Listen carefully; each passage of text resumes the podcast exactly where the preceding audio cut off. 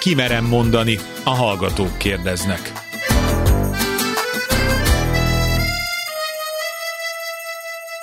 Sugár Ágnes vagyok, köszöntöm Önöket. Csak a gyenge ember megy pszichológushoz. Tanácsot adni könnyű, de az még nem oldja meg a problémát. Aki nincs az én helyzetemben, hogy is tudna segíteni? Ez csak néhány gyakran hangoztatott tévhit a lelki segítség kéréssel kapcsolatban. Ugyanakkor az is igaz, hogy ma már egyre többen érzik úgy, hogy életük bizonyos szakaszában fontos támasz lehet egy pszichológus, egy lelki segítő. Van, amikor elég egy baráti beszélgetés, egy megértő ölelés. Másnak a sport, a testmozgás vagy bármilyen tevékenység segíthet a lelki helyre rázódásban. És van, aki a problémájával szeret inkább visszavonulni. De amikor mindez nem elég, amikor a baj elhatalmasodik az életünkben, amikor úgy érezzük, hogy fogytán vannak a lelki tartalékaink, bármilyen nehéz, de fontos lehet szakemberhez fordulni. Egy rádióműsor keretei mélyreható változást nem idéznek elő, de biztatást adhatnak az elinduláshoz. Most önök, hallgatók következnek. A pszichológus, a lelki segítő pedig válaszol.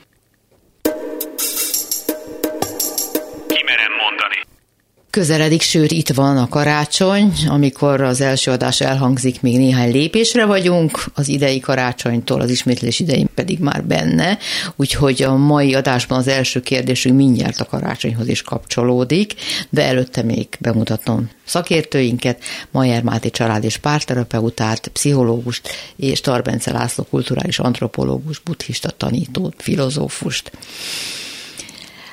Hát igen, megint itt van ez a karácsonynak nevezett borzalom, írja egy levélírónk, amikor össze kell jönni a feleségem szüleivel, a testvérével, annak a férjével és a gyerekeikkel. De ez nálunk nem egy nap, hanem legalább egy hét, mert a szülők vidékről jönnek a testvérék, meg Hollandiából, és évek óta mindenki nálunk gyűlik össze. Nagyon rosszul viselem, hogy tele a ház, mindenki nyüzsög, a gyerekek hangosak, erőszakosak, és mintha nem tudnának leállni egy pillanatra sem. Pár órát még kibírnék, de napokig, hát senkinek sem kívánom. Már többször elképzeltem, hogy egyszer csak kiállok a nappali közepére, és hangosan felordítok, hogy elég, mindenki takarodjon haza. Szép pillanat volna. De nem tehetem, mert a feleségem halálosan megsértődne, neki ez nagyon fontos, és én nem akarom megbántani. Próbáltam már beszélni vele arról, hogy oldjuk meg másképpen az ünnepeket, de szerintem nincs más megoldás. A szülőkhöz nem mehetünk, idősek és kicsi a lakás, a nővéréknek meg nincs itthon semmiük, ha jönnek, csak nálunk lakhatnak. Legalább kétszer jönnek egy évben, de nyáron azért könnyebb jönni-menni, elmenekülni, ők is inkább kimozdulnak. De ez a karácsony egy borzalom. Érdekel, hogy van-e valami ötletük a túlélésem érdekében. Ebben az utolsó mondatban némi beletörődést azért vélek felfedezni. Van egy ilyen vicces mondás, hogy ha meg akarod tudni, hogy elérted-e a megvilágosodást, akkor töltsel egy karácsonyt a, a szüleiddel, ugye otthon. Hát úgy tűnik, hogy, hogy ebben van igazság. Egyszer olvastam egy tanulmányt arról, hogy a karácsony önmagában a tíz legnagyobb stresszforrás egyike a modern nyugati típusú ember életében, tehát úgy tűnik, hogy mi valahogy ezt nagyon elrontottuk. Tehát ahelyett, hogy örömünket lelnénk benne, tulajdonképpen megszenvedjük, és meglepően sokan utálják ezt a karácsonyt. Azt hiszem így indul, nem a levél, hogy borzalom, vagy... Igen.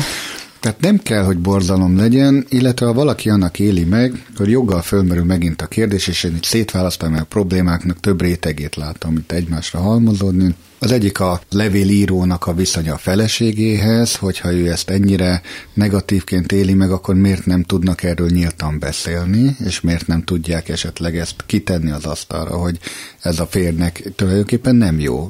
Mondta, hogy javasolta már, tehát nyilván valamilyen jelzést adott a feleségnek, csak legfeljebb csendben szenved igazából, de próbálta már megbeszélni, és a válasz az volt, hogy nincs más megoldás. Gyanítom, hogy a feleségnek érzelmi okai vannak abban, hogy ennyire ragaszkodik ehhez a felálláshoz. A második, hogy neki a családhoz való viszonya. Az egyébként eh, milyen, hogyha ez, ezt a rokonságot ilyen nehezen viseli, akkor ezt a rokonsághoz eh, miért kell ragaszkodni, vagy miért kell a feleség iránt érzett szeretetből, tiszteletből, támogatásból, de ez önmagában nem jelenteni azt, hogy akkor neki például egy egész hetet kell ebben a környezetben eltöltenie.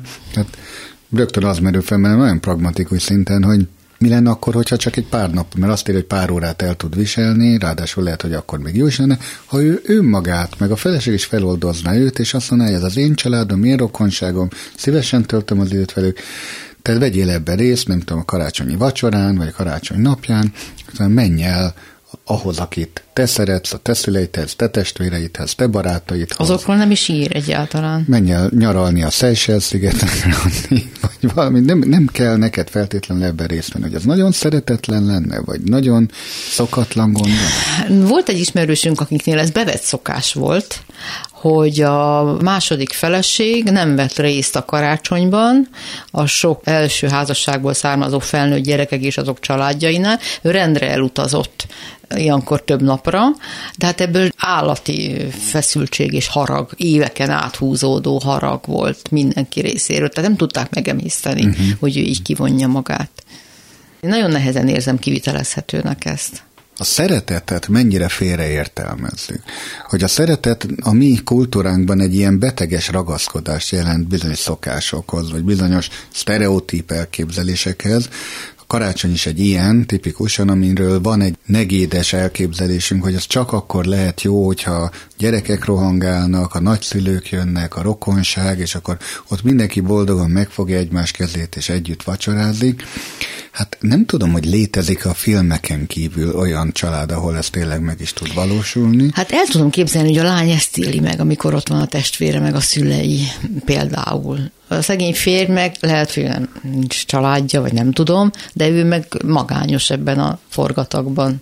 Én abban biztos vagyok, és most fogom a Mátének után átadni a szót, hogy a család nem tud arról, hogy ő mekkora terhet jelent ennek a férfinek, mert különben nem jönne. Tehát, hogyha tudná, és valóban egyszer felállna, és elkiabálná magát, hogy, hogy elég, elég, akkor lehet, hogy a család is hirtelen magára is menni, hogy tényleg mi évek óta kihasználjuk ezt a helyzetet. Miért nem csináljuk ezt egy rotációs rendszerbe, vagy miért nem megyünk el egy szállodába, amit közösen mi finanszírozzunk, és akkor ott ünnepeljük a karácsonyt. Miért kell ez valakinek a privát otthonába legyen?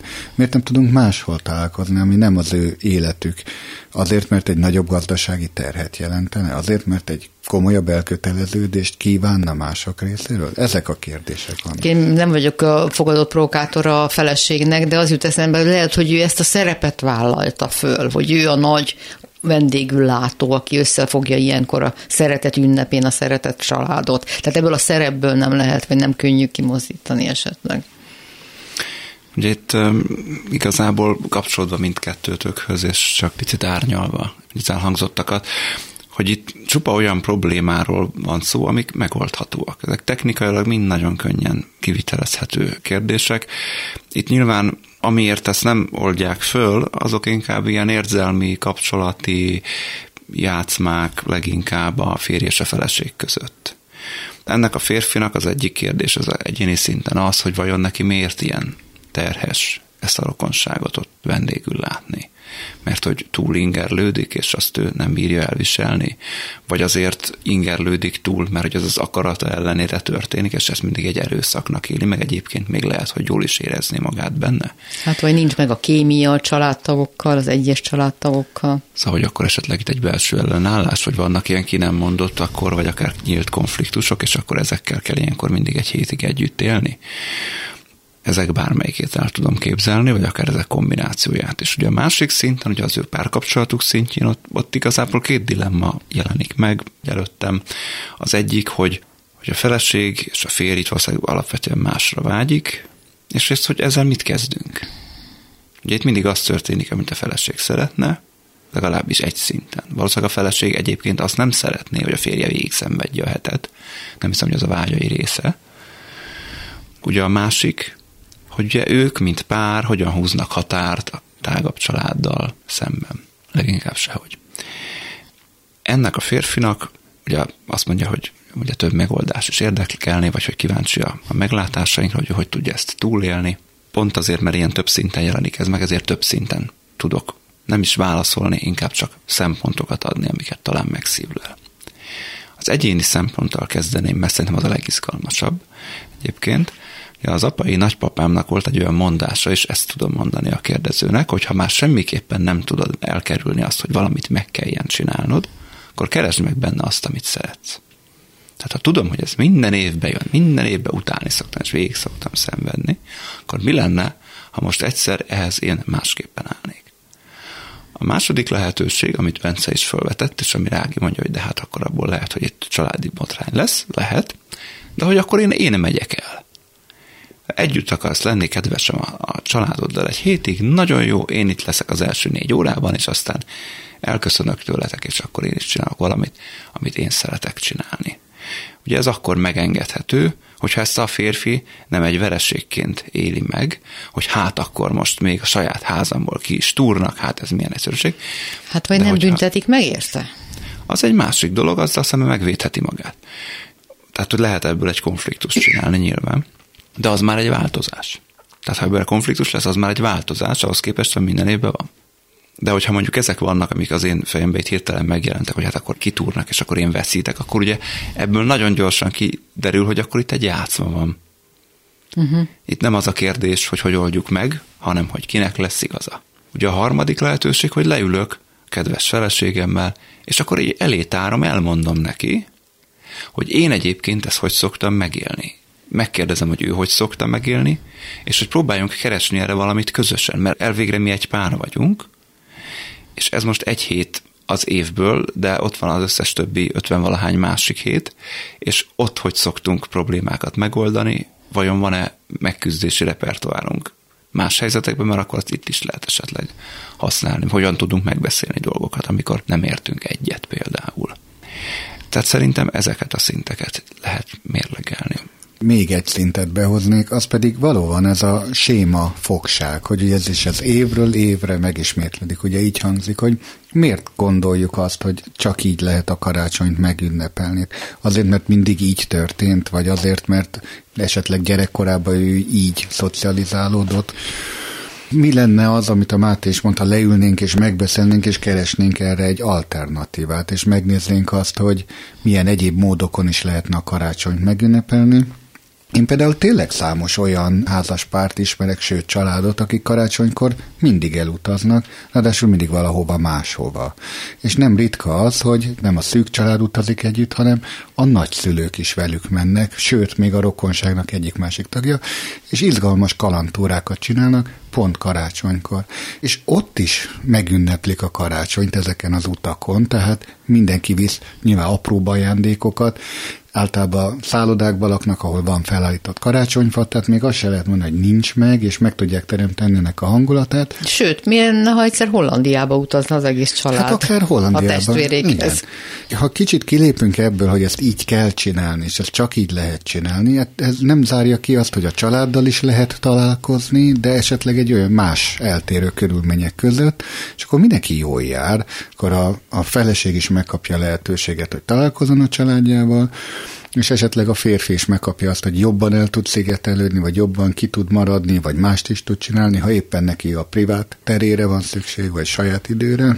Egy társas utazás, egy hajóút, bármi lehet ilyen, igen, ennek van haszonáldozati költsége, ez biztos, hogy anyagilag jobban megterhelő, de lehet, hogy egy próbát megér. Hát vagy azt is lehet, most csak bennem merült ez fel, hogy ő talál magának nem is elutazási programot vagy célt, hanem programokat, amikor nem kell egész nap otthon lenni egy héten keresztül hanem csak napi egy étkezésnél ott van az asztalnál, aztán egyébként meg gondoskodik magának egyéb elfoglaltságra. Ezekre mondtam az elején, hogy elkezdtem ehhez kapcsolódni, hogy igazából technikai szinten ennek rengeteg és viszonylag egyszerű feloldásai is egyébként vannak. Az a kérdés, hogy ezeket miért nem lehet itt átültetni a gyakorlatba, mik az ellenállások, mik azok, amik nehezítik. Mondtad, hogy nagyon sokan nem szeretik a karácsonyt. Szerinted miért nem? Miért van ez így? Az, hogy miért nem szeretik a karácsonyt az emberek, hát sok szintje van ennek. Az egyik a rögtön a legelső, hogy maga a karácsony, mint ünnep, az kikerült abból a mondhatjuk, hogy vallási kontextusból, amiben keletkezett, ahol valódi célt és értelmet töltött be. Tehát ne felejtsük azért el, ennek az ünnepnek az eredete a világ megváltó Isten embernek a születése, és annak a megünneplése. Aki ebben nem hisz, vagy nem ebbe a vallásban gondolkodik, annak ez egy kiüresedett forma, egy öncélú, szinte bohóc műsor, elnézést kérek, de tényleg, ahol ma már Mikulás sapkákban táncolnak a karácsonyfa körül, és minél több csomagolóanyagba, műanyag csomagolóanyagba burkolt, nem tudom, felesleges ajándékokkal próbálják kifejezni a szeretetet. Mindenki érzi, hogy ez suta suta és súlytalan. Amíg ezt nem helyezzük vissza valamiféle szakrális kontextusba, nem csak ezt az ünnepet, mert a húsvétot is ide nem a húsvéti nyuszival, vagy bármelyik olyan kicsit eltorzult, profanizálódott ünnepünket, ami már elveszti az eredetét. Ezért van, hogy az emberek ezt így önmagában nem élik meg kellő súlya. De lehet, hogy az együttlét, az egymásra figyelés, a megpihenés, a közösségi élmény kiváltja. Igen, de ehhez meg azt akarom mondani, hogy nagyon gyakran ugye a második legfontosabb dolog, ami miatt nem szeretik, hogy pontosan egy kényszerű közösségvállalás van olyan emberekkel ezeken az ünnepeken, akikkel amúgy nem szeretünk együtt lenni, vagy akikkel nincs élő kapcsolat. Tehát ezért válik idegenné ez az ünnep, és ezt csak oly módon lehet tartalommal föltölteni, hogyha az ember valóban olyan emberekkel ünnepli ezt, akiket szeret, és akikkel tud szeretett közösségben lenni. És hát olyan sokszor mondjuk ilyen tájt, hogy boldog, boldog, boldog, mindenki a boldogságra vágyik, de hát hol az a boldogság? Még arra is emlékeztetjük magunkat, meg a másikat, hogy milyen jó lenne boldognak lenni. Ugye itt a, az első részével, amit mondtál, Bence, annyian vitatkoznék, hogy ugye nem feltétlenül kell ezt egy ilyen spirituális, szakrális teológikus szintre emelni, tehát mondjuk az, hogy a karácsony a szeretet ünnepe, az értelmezhető szekularizált megközelítésben is, de a második gondolatoddal meg maximálisan egyetértek. Én azt tapasztalom, hogy aki nem szereti a karácsonyt, annak három oka tud lenni. Az egyik, hogy elvileg a családdal, egy közösséggel való közös ünneplés ideje a karácsony, aki magányos, annak borzasztó megélni azt, hogy ilyenkor még inkább szembesül a saját magányával, a második, amiért emberek nem szeretik a karácsonyt, az a köré épült gazdasági rész. Tehát amikor október közepétől már karácsonyi dekorációban úszik a város, vagy éppen a falu egyetlen boltja, és akkor mindent meg kell vásárolni, mert ugye a karácsony, a szeretet ünnepe az csak az ajándékokon keresztül megélhető és kimutatható, és akkor van egy egyébként is esetleg túlfeszített élet, ami még bele kell szuszakolni a tolongást a valamelyik mondjuk bevásárlóközpontba az ajándékokért, hogy megvegyek valamit, aminek másik lehet, hogy nem is fog örülni, kiadjak rá csomó pénzt, ami esetleg túl nagy anyagi megterhelés is, ez tud egy második stresszforrás lenni, amiért, amiért utálják a karácsonyt, de a karácsonyi vásár az szerintem tömegek számára egy gyűlölt elfoglaltság, azoknak a látogatása, és a harmadik az, amit te mondasz, Bence. Nem feltétlenül csak az, hogy idegen emberekkel találkoznak, hanem tehát a karácsony akkor tud a ünnep szellemének megfelelően a szeretet és a család ünnepelni, ha egyébként is van egy jól funkcionáló család. Tehát ha amúgy az van, hogy karácsonykor apu berúg és részegen ledönti a fát, meg megveri anyut, akkor az nem annyira lesz a szeretet ünnepe, de többeknek azért ez a karácsonyi alapélményük, és előre félnek, hogy idén karácsonykor és ezt a borzalmat kell már megint végignézni, esetleg még én is kapok egyet. Tehát innen nagyon érthető, hogy ez nem annyira jó. Tehát nem csak az, hogy ismeretlen emberek, akikkel nincsen kapcsolat, hanem akik között rossz a kapcsolat, egy rosszul működő családrendszer van kvázi összekényszerítve. Ugye hát akkor innen egy picit tovább lehet asszociálni, hogy amikor mondjuk volt a karantén időszak, és akkor nem egy délutánra vagy estére volt összezárva a család, hanem hónapokra, akik ugyanennyire funkcionáltak rosszul, akkor ott mit, mit sikerült egymással művelni. Igen, bár teljesen egyetértek, Máté, csak egy dolgot szeretnék megint kicsit átkeretezni, talán az a karácsonyi vásároknak az eredeti szerepe, hogy hát tényleg ez lett sajnos belőle, hogy egy ilyen, ahogy mondod, minden áron ajándékkal kell kifejezni a szeretetet, de maga a vásározás, ami ennek a eredeti hagyománya, az nem feltétlenül ezt a célt szolgálta, hanem a szélesebb közösségnek egy találkozási pont volt.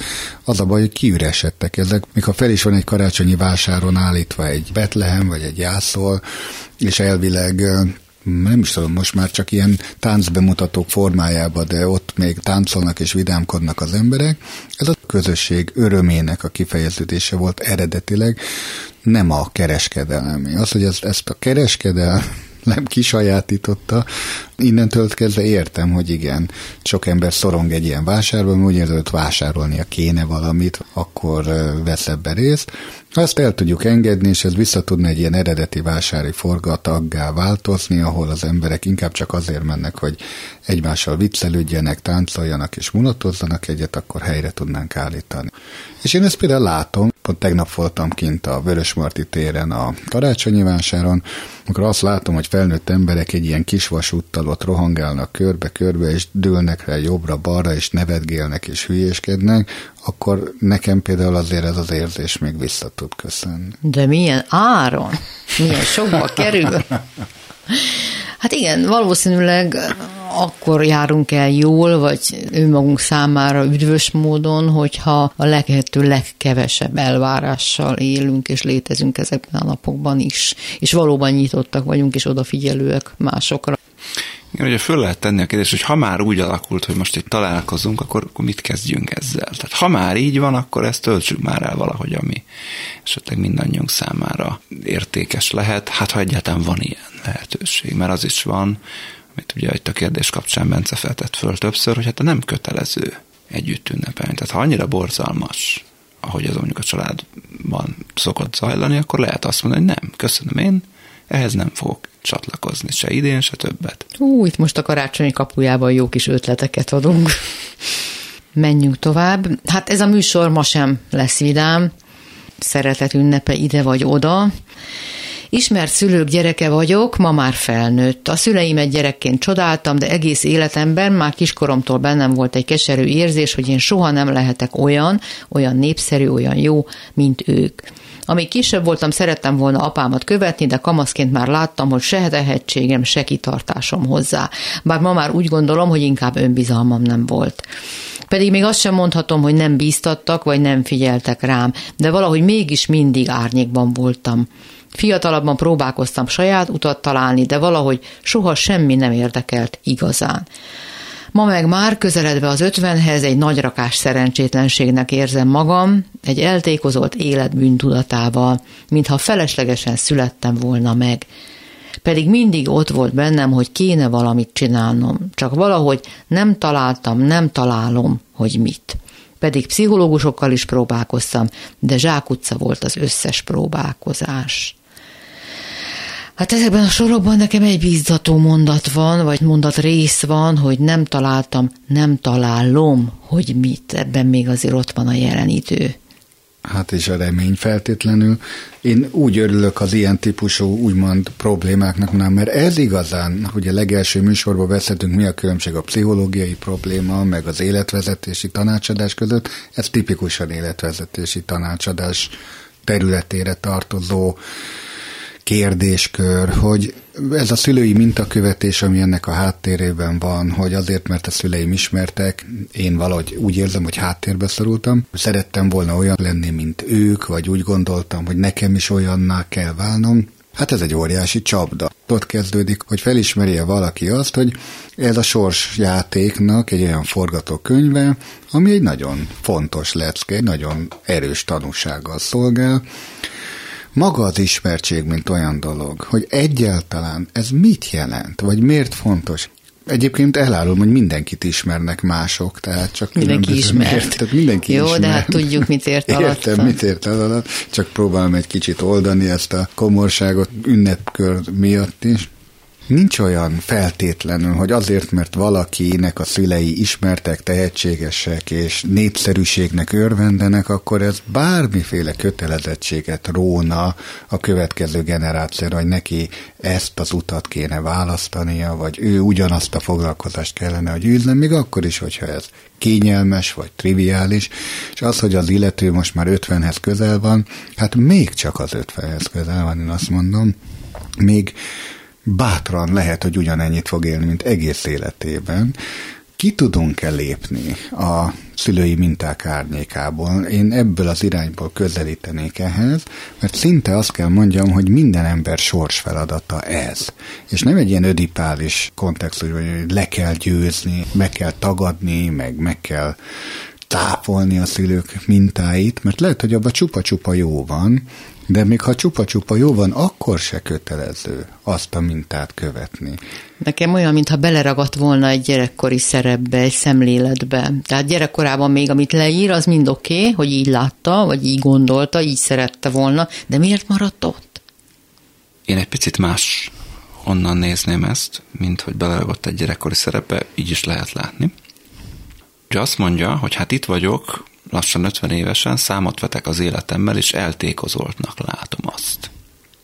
Vagyis van egy elvárásrendszer, aminek nem felelek meg, aminek gyerekkorom óta nem felelek meg, és ezen az elvárásrendszeren keresztül nézem az életemet. Mi lenne, hogyha ezen kívül nézném meg az életemet? Tehát amikor hasonló helyzetben lévő emberek eljönnek hozzám, akkor először, miután megismertem nyilván a helyzetet és a problémakört, azt szoktam megpróbálni föltárni velük közösen, hogy, hogy értem, hogy ezt meg ezt meg ezt nem valósította meg az életében, és anélkül az ember nem ember, az ön koordinátor rendszerében, de mi az, amit viszont megvalósított? Mi az, amivel viszont töltötte ezt a majdnem 50 évet? Tehát mi az, ami, ami megvolt benne? Tehát most ne azt nézzük, ami hiányzott belőle, azt már jól elmondta magának minden nap 50-szer, hanem azt, ami megvolt benne. És hogyha ez a szemléletváltás egy picit úgy elindul, és ugye lehet másképp is nézni, akkor egy kicsit az a tudati beszűkülés is szokott tágulni, amitől olyan nagyon vacakul van. És hogyha az egy kicsit úgy tud tágulni, akkor úgy sokkal könnyebb azt mondani valami, hogy én ennek mondjuk szívesen oda szentelném az életemet, vagy amannak. Ugye azt mondja, hogy ott volt bennem mindig is, írja a levélíró, hogy valamit kéne csinálni, valamit akarok csinálni. Tehát egy elhívás van benne. Hát, vagy egy elvárás. Elvárás? Hm. Vagy egy elvárás, aminek nem tud megfelelni. Említi az önbizalom hiányt, ami valószínűleg nem segítette azt, hogy kreatívan kibontakozzon, bármilyen irányba is. És hogy folyamatosan a, a híres szülei árnyékához méri magát, és abból ő nem tudott kilépni. Ugye megjelent benne, azt írja fiatal korában egy egyébként előremutató és konstruktív gondolat, hogy akkor valami mást csináljak. Ne versenyezzek apámmal és anyámmal, mert abban nem fogok tudni nyerni, hanem valami más csináljak, amit ők nem csinálnak. De ezt is kudarcosnak minősíti. Azt mondja, volt több kollégánál, volt több pszichológusnál, de ez is mind zsákutcás volt, hát nem tudom, milyenek voltak a kollégák, meg hogy működtek azok a terápiák, se védeni, se kritizálni nem akarom így ismeretlenül egyiküket sem, de azt könnyen el tudom képzelni, hogy ez a elvárás rendszeren keresztül nézek folyamatosan magamra, és ebből nem lépek ki, és 50 évesen is, vagy ahhoz közel egy kudarcnak látom az életem, mert csak arra figyelek, ami nem volt, ami nincs, hogy ezzel nehéz együtt élni. És a kérdés az ő esetében az, hogy még 60 évesen is azt szeretném nézni, hogy hogy tékozoltam el az életemet, meg 70, meg 80 évesen is, vagy akár még később is, vagy esetleg most akkor már lehetne egy picit élni. Nincs eltékozolt élet, tehát hogy ezt az engedményt rögtön az elején meg kell adnia mindenkinek magának, és hogy így hallgattam, amit Máté is mond, biztos azért, mert ez a karácsonyi műsor, de beugrott ez a Karácsony Arthur című rajzfilm, ahol a Mikulásnak az egyik gyermeke a főszereplő, aki folyamatos kisebbségi komplexussal küzd, hiszen az apja maga Mikulás, a világ legnépszerűbb embere, aki egy éjszaka alatt a világ összes gyerekének elviszi az ajándékokat, és akkor ő meg a postázóba dolgozik. Nem lövöm le point, egy nagyon aranyos rajzfilm egyébként, ami ezzel a dilemmával dolgozik, amit itt most hallunk, hogy hát egy ilyen nagyon erős szülőnek az árnyékába, vagy egy nagyon ismert szülőnek az árnyékába egyáltalán mi lehet a kibontakozás. És a mese is olyan szépen egyébként arra mutat rá, hogy az értéket, vagy hát az értékmérőt, amíg kihelyezi oda az ember a sztár Mikulásba, a sztár szülőkbe, addig világ életében boldogtalan lesz, mert ezt a mércét vissza kell helyezni önmagába az életének, és azt mondani, hogy boldog vagyok, hogy ilyen ismert és sikeres szüleim vannak, de nem ő hozzájuk mérem magam. Miért ott kell, hogy legyen a mérce, ott kint? Miért nem keresheti valaki ezt a mértéket önmagában, és mondhatja azt, hogy ha nem ő rájuk tekintenék, most persze azt mondom, hogy hozza be, de kitehetné egy még nagyobb, ki a legnagyobb sztár.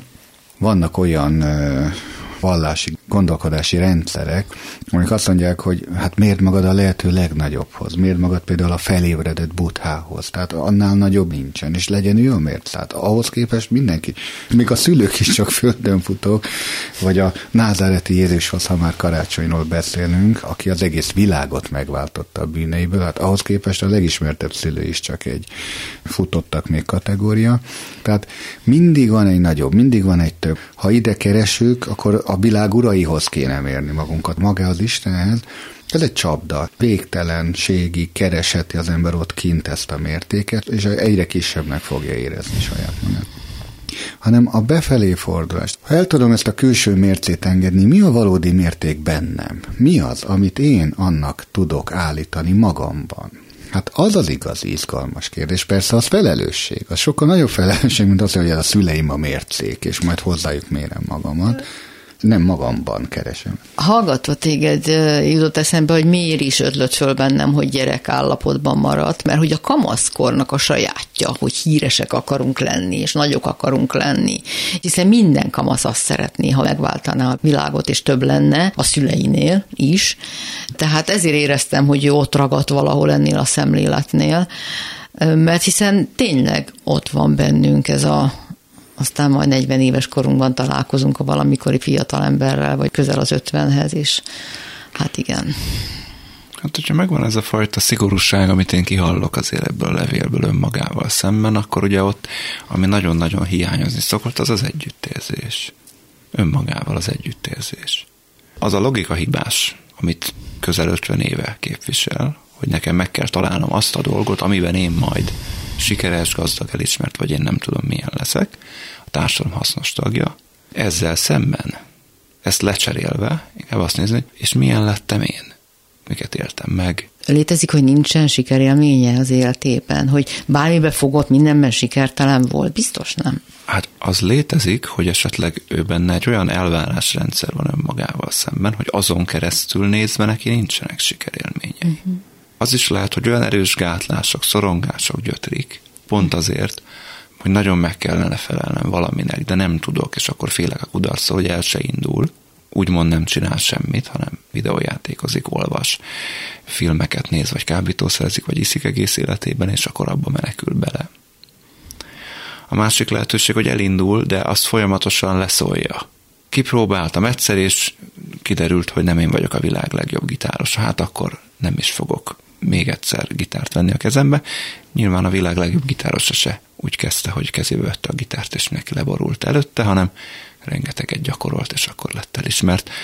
Tehát, hogy könnyen el tudom képzelni a levél alapján, hogy egyszerűen azzal a szemléletmóddal van elsősorban baj, hogy önmagára tekint, hogy önmagához áll. Nem az eredményei azok, amik probléma tárgya, hanem az, ahogyan néz az életére, az a probléma tárgya a több pszichológus jut eszembe, akiket szintén emleget a levelében, az nem lehet, hogy erőset fogok mondani, de kimerem mondani, igazából nem is akar változtatni, ezért nem sikerül?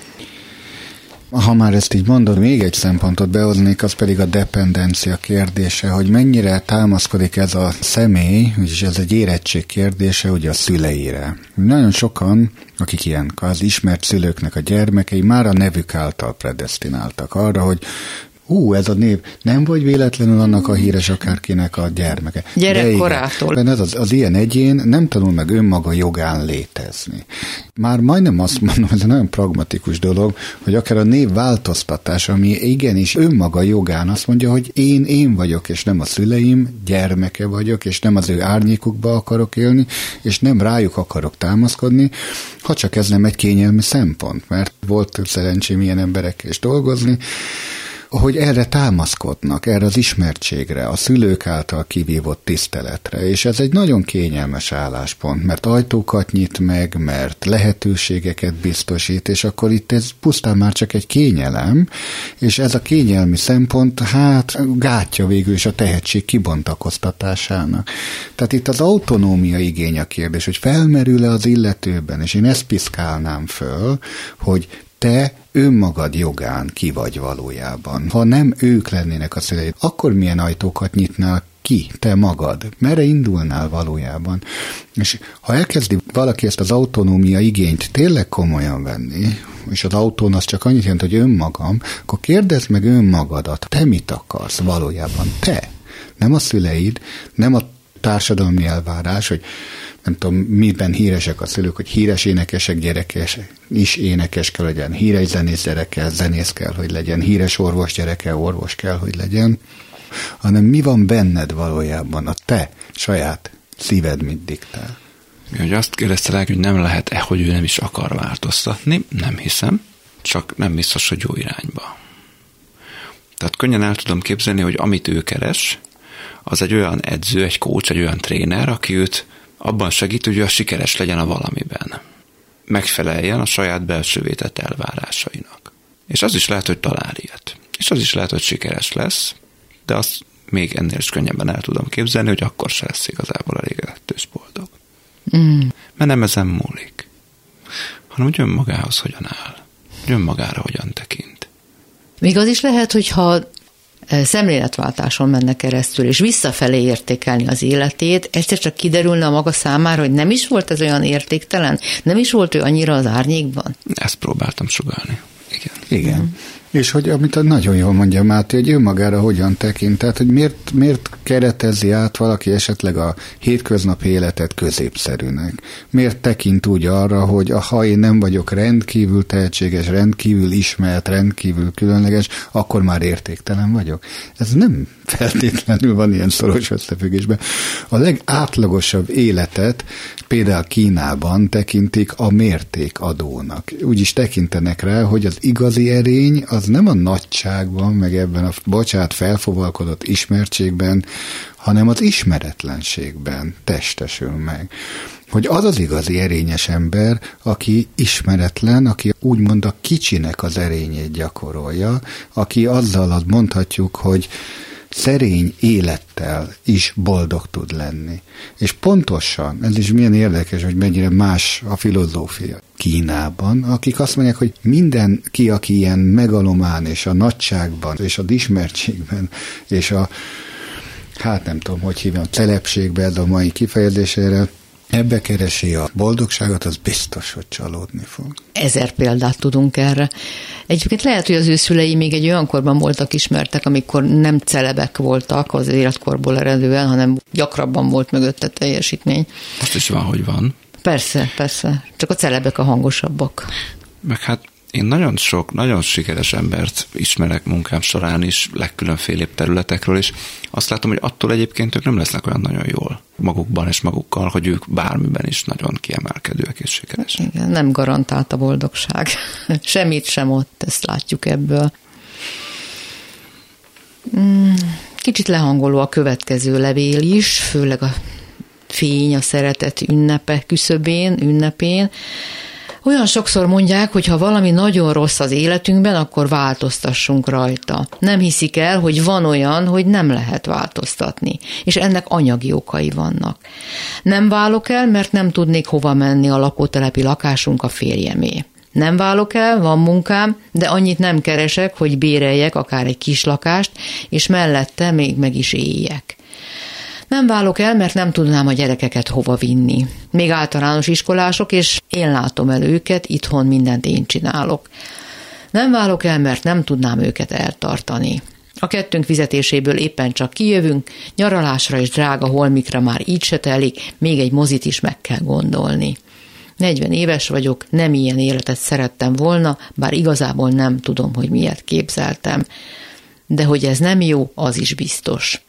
Igazából azért írtam, hogy elmondjam, nem olyan könnyű változtatni, amikor csak rosszabb következhet. De az sem vigasztal meg, hogy lehetne rosszabb is. Hát érdekes módon ez a felolvasás, amiben ennyi negatív megerősítést hallottunk, hogy nem válok el, nem válok el, a jó hír az, hogy igen, a végén kezdeném, hogy nem ilyen életet akartam. Na ott, ott hallom azt a pozitív hangot, hogy benne, az levélíróban van egy iránytű, van egy igazságérzet, mindenki tudja, hogy mi a boldogság, és mindenki tudja, hogy valójában milyen életet akart, és hogyha most azt tapasztalja, hogy ez nem az az élet, akkor már nagyon jó irányba halad a felismerés által. Viszont minden más, ami mögötte van, az egy elképesztő erős önkorlátozó hiedelem. Szinte ilyen autószugesztió, hogy nem lehet jobb, mint egy ilyen mantra, amit mondogat az levélíró magának, hogy nem könnyű. Hát azt senki nem állítja, hogy a változtatás könnyű. Ha senki nem mondja, hogy felelőtlenül kell megtenni. De azt, hogy meg lehet tenni, és hogy lehet lépéseket tenni, azt viszont igen. Van egy nagyon jó könyv, magyarul azt a címet kapta, hogy Éld az életed. Egy Louis L. Hay nevezetű szerző, aki a 60-as évek elején ezt az egész úgynevezett pozitív gondolkodási mozgalmat elindította, nagyon hasonló csapdahelyzetről ír a saját életpéldáján keresztül, az angol nyelvű cím ennek a könyvnek az, hogy You can heal your life. Meg tudod gyógyítani az életed. Én ezt javasolnám a levélírónak, hogyha módja van, akkor szerezze be és olvass el, ugyanis valóban a legnagyobb korlát annak a hiedelemnek a fogságától megszabadulni, hogy nem lehet jobb. Tehát ha valaki ebbe kapaszkodik, hogy nem lehet jobb, nem lehet jobb, mert, és akkor jönnek a feltételek, hogy nem enyém a lakás, keveset keresek, kicsik a gyerekek, függőségi viszonyban vagyok, biztos, hogy ezer ilyen függelmet fel tudunk sorolni, hogy miért ne tegyük. De ez egy csapda, ha valaki ebbe a gondolkodási mintába beleesik, és ezt kezdi el gyűjtögetni, egyre nagyobb börtönt épít maga köré a gondolkodása át? Én úgy képzelem, hogy az illető hallgatta korábban is a műsorunkat, és esetleg sok mindennel egyetértett, és mégis mindig ellenpontként eszébe jutott az, hogy de ő ezt miért nem tudná, de ő azt miért nem tudná. Tehát, hogy van benne, ahogy mondod, egy nyitottság, egy iránytű, de nem tudja, hogy hogyan kellene, vagy hogyan lehetne lépni, és ami még furcsa nekem ebben a néhány sorban, hogy érzelmekről nem, egyáltalán nem nyilvánul meg. Az nem derül ki, hogy ez ilyen pokol lenne ez a házasság például mert biztosan nem boldog, mert hát ugye nem válok el, az igazából csak egy ellenállítás arra, hogy amúgy elválnék.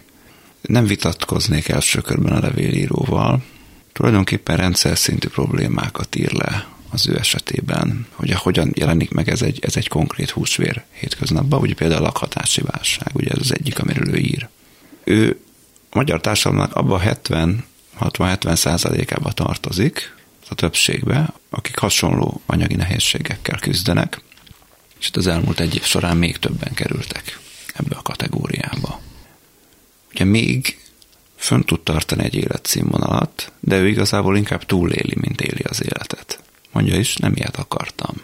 De nem látom a kiutat, ezt nem teszi hozzá, de én hozzáteszem az az én végzettségemmel, az én munkatapasztalatommal, az én élethelyzetemmel, életkorommal, nem látom, hogy tudnék olyan munkát szerezni, amivel elég pénzt keresnék ahhoz, hogy anyagi oldalról megteremtsem annak a lehetőségét, hogy akkor innen ki tudjak lépni. Nem vett föl olyan egyébként általános megoldási módokat, hogy mondjuk szeretőt tart. Hogy keres egy másik pasit, akivel hasonló, esetleg szerény körülmények között, de mondjuk tud tovább lépni, akkor nem egyedül lép tovább, hanem valaki mással, azt mondja, hogy nem válik el. Rendben van, akkor ne váljon el, de akkor fölteszem a kérdést, hogy oké, okay, akkor hogyan tud ezzel együtt élni. Darálja a napokat egymás után. Vélhetőleg, de hogy a házasság az nagyon sokáig azon túl, amit Bence egyik adásban ugye behoztál, megbeszéltünk is már erről, hogy ugye egy egyház által szentesített börtön volt tulajdonképpen, nem lehetett elválni. Egyben egy gazdasági szövetség is volt, és itt ebben a levélben ez az aspektus nagyon kidomborodik, hogy annyira egymásra vagyunk utalva, a kettőnk fizetéséből is épp hogy kijövünk. Mm. Oké, okay, ne váljon el. Akkor abban az értelemben lehet-e valamit változtatni, hogy hogyan lehet egy picit élhetőbbé tenni mondjuk ezt a párkapcsolatot. Ha már nem tudunk valamin változtatni, nem tudom elkerülni, hogy meg kelljen tenni, hogy ezt nap mint nap darálom, akkor meg tudom-e találni benne azt, amit én szeretek. Tehát ilyen belső változásokra is lehet gondolni, nem csak az élethelyzetnek a megváltoztatására. Ugye magának a terápiának az egyik kontraindikációja az az, hogy ha a személy nem tud vagy nem akar az élethelyzetén változtatni, itt is valami ilyesmiről ad számot a levélíró, de azt azért nehezen tudom elképzelni, hogy az anyagi nehézségek mellett esetleg a megküzdési módjain, mert az nem pénzkérdése, hogy azon ne tudna esetleg változtatni. És azt egy pillanatig sem képviseltük soha a műsorban, hogy ez könnyű lenne. Ugye ezzel kezdi. Igen. Hogy azért írok, hogy kimondjam, hogy ez nem könnyű. Persze, hogy nem könnyű. Mi ennek a tudatában mondjuk mindig, amit mondunk, hogy ez nehéz bologatok én is végig. Hát a legelső adásban is eh, elmondtuk talán azt, hogy eh, nekünk egy kicsit szándékunk is provokatívnak lenni ebben a műsorban, hogy eh, gondolatokat ébreszünk az emberekbe, és hogy ez a konfrontáció, amikor mi konfrontálunk a levélírókkal, a legnagyobb segítő szándékkal tesszük ezt, nem ismerjük nyilván az összes körülményt, ezt is elmondtuk, hogy mi találgatunk ilyen értelemben, és próbálunk egy fantázi, a saját fantázián keretén belül gondolkodni ezekről a helyzetekről. Tehát most provokatív lesz, amit mondok, hogy nagyon úgy tűnik, hogy ez a levélíró ugye még egy kényelmes börtönben él, a saját kényelmének a börtönében, ahol hát még kijövünk ebből a kettőnk fizetéséből, még valahogyan éldegélünk, de ezt már ő is érzi, hogy ugye ez nem az az élet, amit akart. És én ide térnék vissza, hogy milyen jó az, hogy van lelkiismeretünk. Mutatja az irányt, hogy de hát ez nem az az élet, amit te akartál.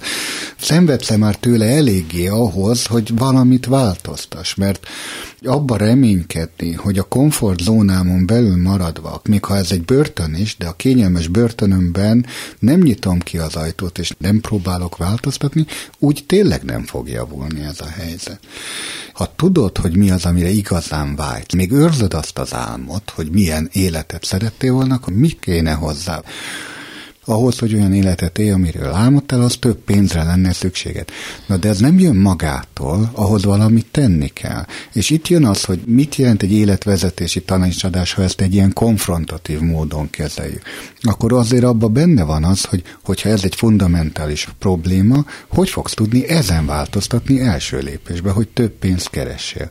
Ahhoz munkahelyet kell változtatni, ahhoz lehet, hogy valami szakmát kell tanulni, ahhoz lehet, hogy több mindent kell csinálni, mint eddig, de lehet több pénzt csinálni. Tehát azt a hiedelmet, kell elengedni a nulladik lépésbe, hogy ez nem változtatható, ez így van, és semmit nem tetek azért, hogy nekem nagyobb jövedelmem legyen, vagy több pénzt keressek.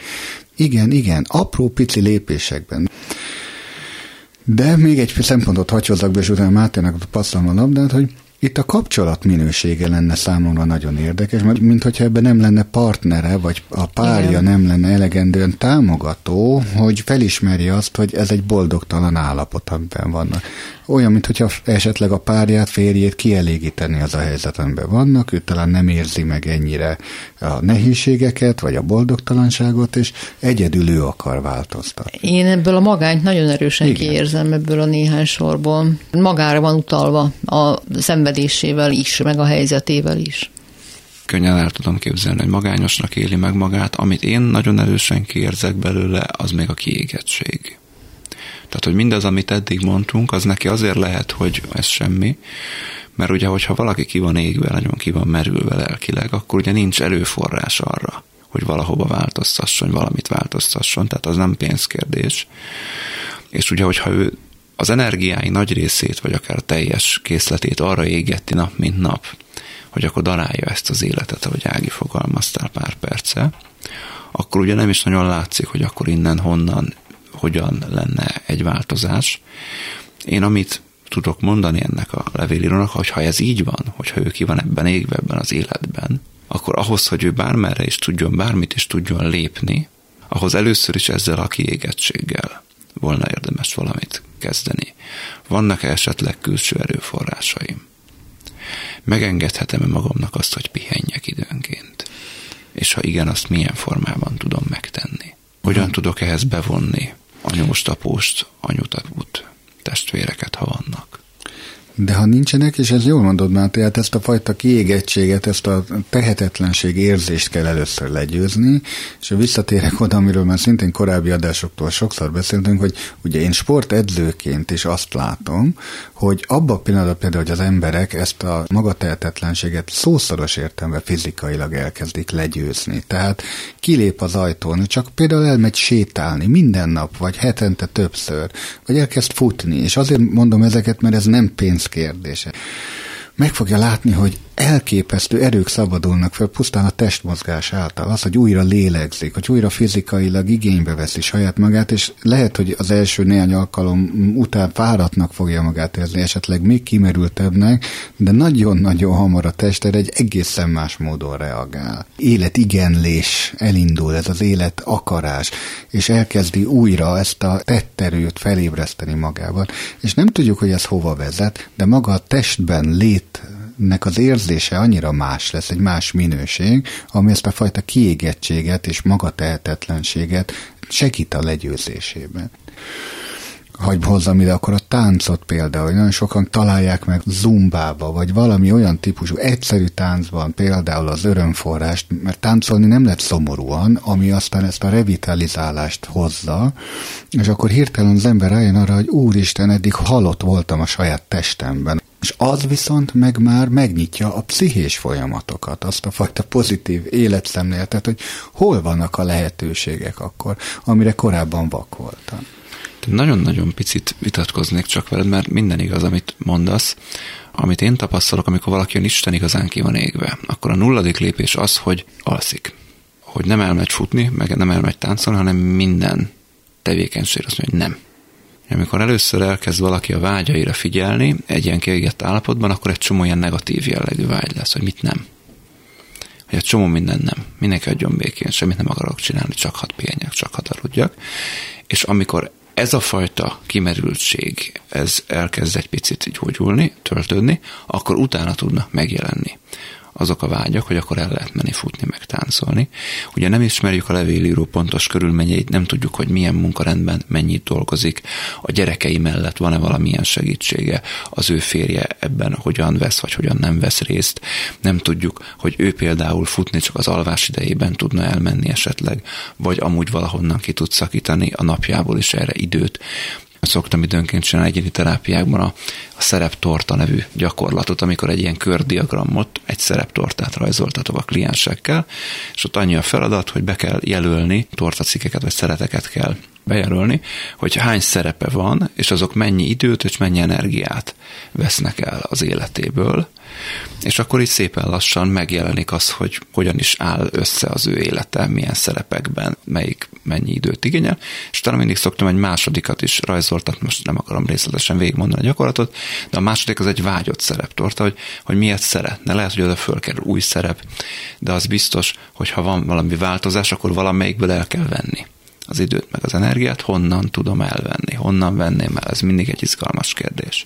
Hát én nagyon remélem, hogy éppen a karácsony időszaka arra is alkalmas, hogy újra gondoljuk, újra tervezzük önmagunkat és az életünket, kipihenjük magunkat, és szeressük magunkat, és a többieket egymást.